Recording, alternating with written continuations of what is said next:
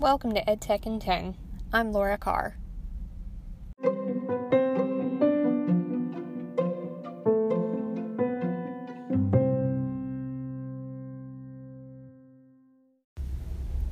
First of all, I apologize for being so long between podcasts. Everyone in my family has been sick, including me, so I've just been having to prioritize our health and getting back in podcasting shape. So today, let's talk about virtual field trips. A virtual field trip allows you to go anywhere in the world without leaving your classroom.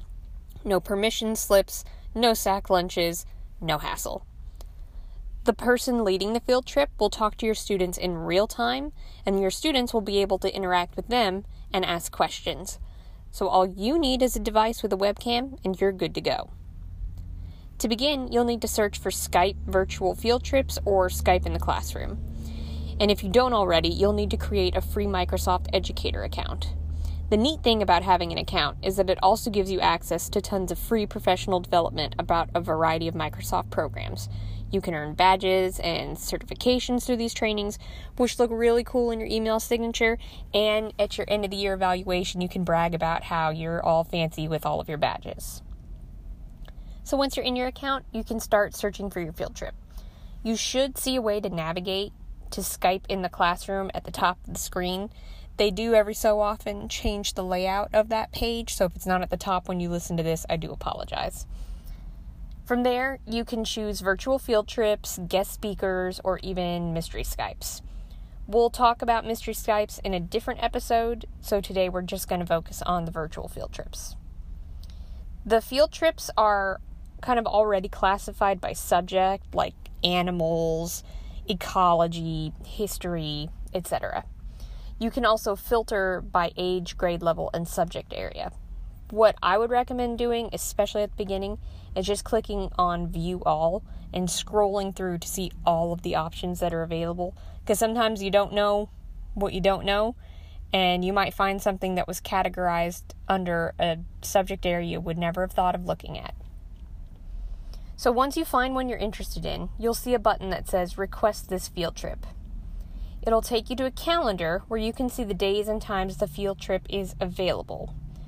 So just navigate to the day that you want and see if there's a time available that works for you.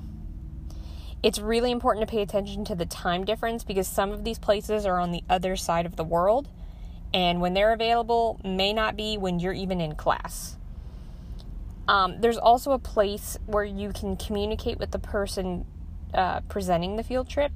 So, this is where I would include standards that you're hoping to cover, give information about the ages of the students you have, and uh, time adjustments because their field trips may run on the hour.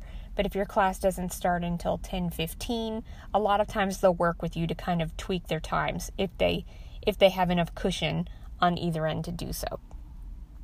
And another important thing to remember is that Skype deals in student age rather than grade levels because grade levels mean different things in different countries and it's just a lot easier to go by age. And there is a chance that the trip you select won't have a calendar and that the person that presents it handles the scheduling all on their own.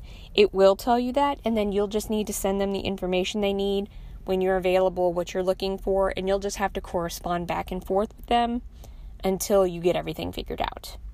Most people will get back to you within three business days. Um, but if they don't, don't assume the trip is happening if you don't hear back from them. Um, they'll contact you, they'll give you their information, what their, their Skype name is, um, and get all the details finalized. I have had some sad teachers thinking that was all they had to do and since they never heard back from the person, they were ready to go on that day, and there was no field trip.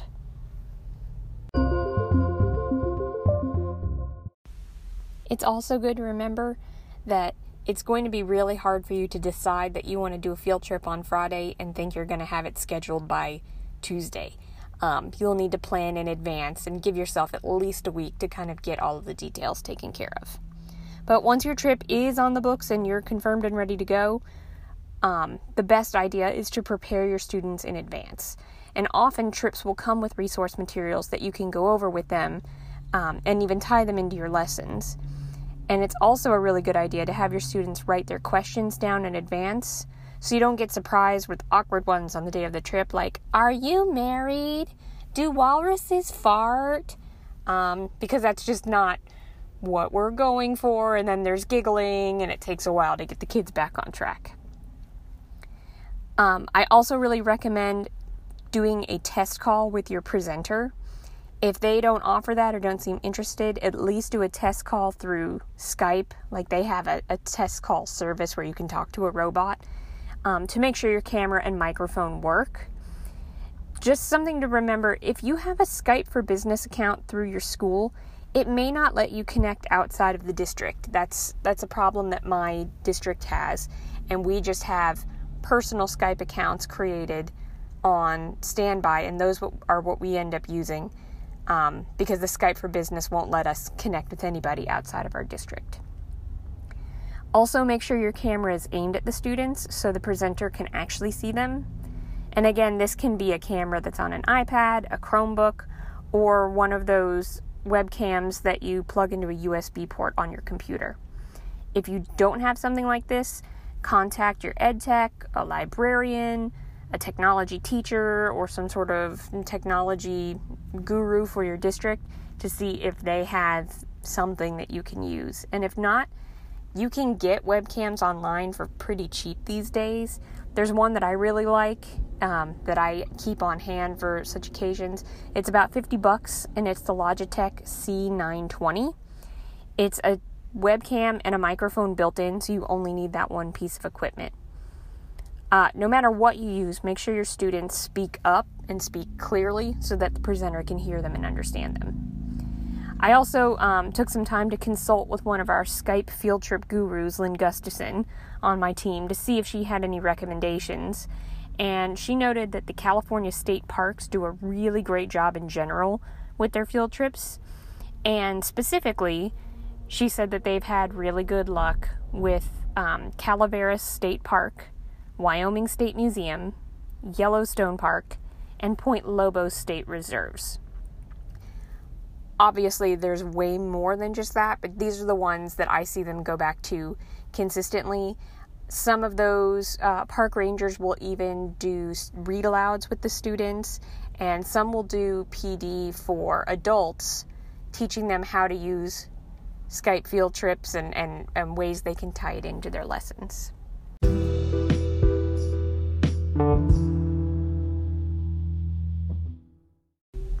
And that's where I'm going to leave you today. I'd love to hear about your experiences with Skype field trips and any questions you might have. I'd be happy to answer. Uh, the best way to do that is to connect with me on Twitter. My Twitter handle is at Laura B. Carr. And if you're not sure how to get on Twitter, there's another episode of this podcast that will walk you through that whole process. So I hope you all have great field trips. We're getting towards the end of the year, so I hope your testing craziness has calmed down and uh, it's smooth sailing until the end of the year. Have a great day.